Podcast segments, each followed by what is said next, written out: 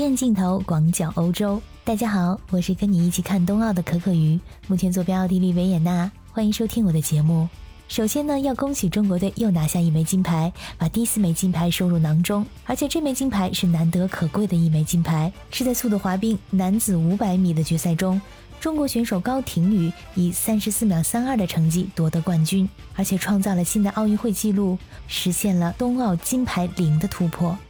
这位高亭宇选手在夺得2018年平昌冬奥会铜牌的时候，就暗自发誓要在北京冬奥会让铜牌变成金牌。虽然在昨天的训练中拉伤了大腿，这位直爽的东北小伙还是拿出了跟对手死磕的样子来。这发令枪一响，高亭宇以迅雷不及掩耳之势飞驰而出，起步的百米仅用时九秒四二，不愧是全世界起速最快的男子速度滑冰选手。但他觉得自己今天还不够快。他曾在起步阶段创造出九秒三二的速滑史上最快的前一百米记录，今天呢没有把这个记录打破，还有点不甘心。咱们观众也特别给力啊，这咱们是主场，氛围组必须搞起来，全场的观众使劲的为他加油。当他全力闯过终点的时候，身后的同组对手被他甩在一二十米之外，现场大屏幕打出了三十四秒三二的成绩，还有新奥运纪录的字样，全场沸腾了。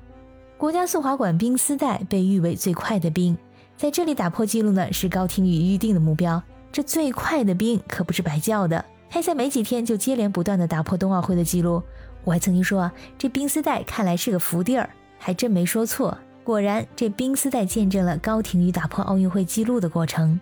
由于版权的原因啊，我收看的是奥地利电视台的转播，这就连奥地利国家电视台的解说员也对这个结果表示非常的惊讶。第一名呢是我国的高亭宇，第二名呢是韩国选手，第三名是日本选手。那就是说啊，这前三名都被亚洲的选手包圆了。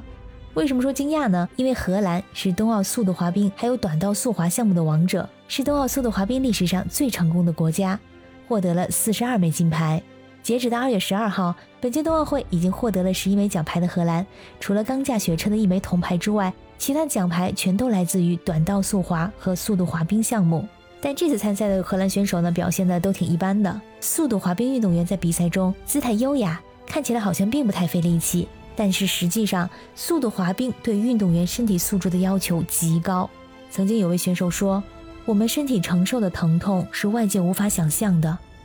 在每场比赛之后，腿部的负荷很大，导致膝盖都无法弯曲，嘴里会有血的味道，无法站立，也无法坐下。无法弯腰去摘冰刀，因为会导致痉挛。五百米是冲刺项目，是纯粹的爆发力的比拼；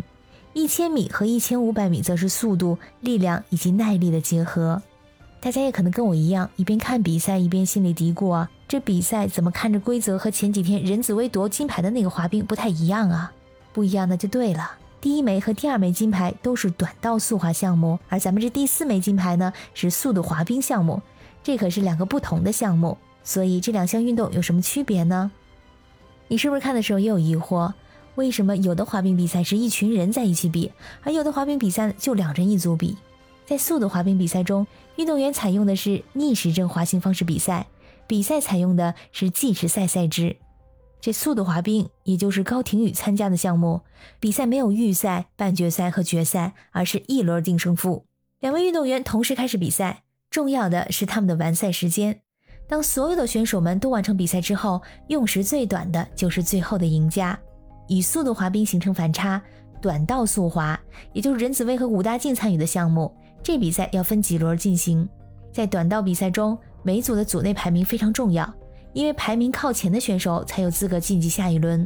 在短道速滑比赛中，运动员需要佩戴头盔出赛，因为短道比赛中摔倒产生危险的概率要远远大于速度滑冰比赛。短道比赛战术是关键，尤其是在长距离短道比赛中，运动员必须要在两种比赛风格中做出选择：要么领跑以避免拥挤所带来的危险，要么就在跟跑伺机而动。需要注意的是，在速度滑冰比赛中，有一个项目并非选手两两参赛，而是多位选手一起登场，那就是集体出发项目。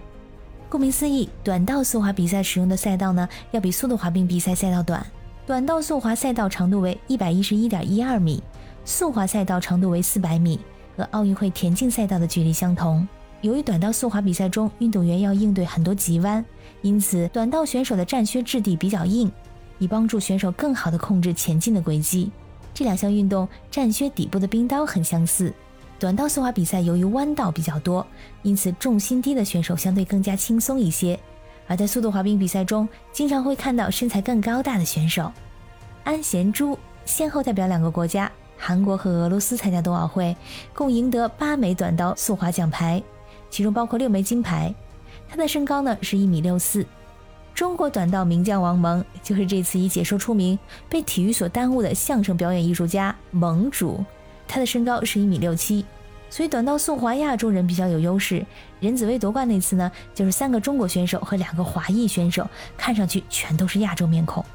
速滑方面呢，奥运四金得主荷兰选手斯文克拉莫身高一米八五，他的同胞奥运五金得主艾琳伍斯特身高为一米六八。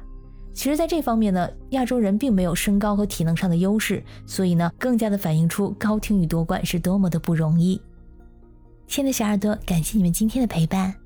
如果你们对短道速滑和速度滑冰有什么想法和建议，欢迎在留言区里给我留言。感谢你的收听，我们下次再见。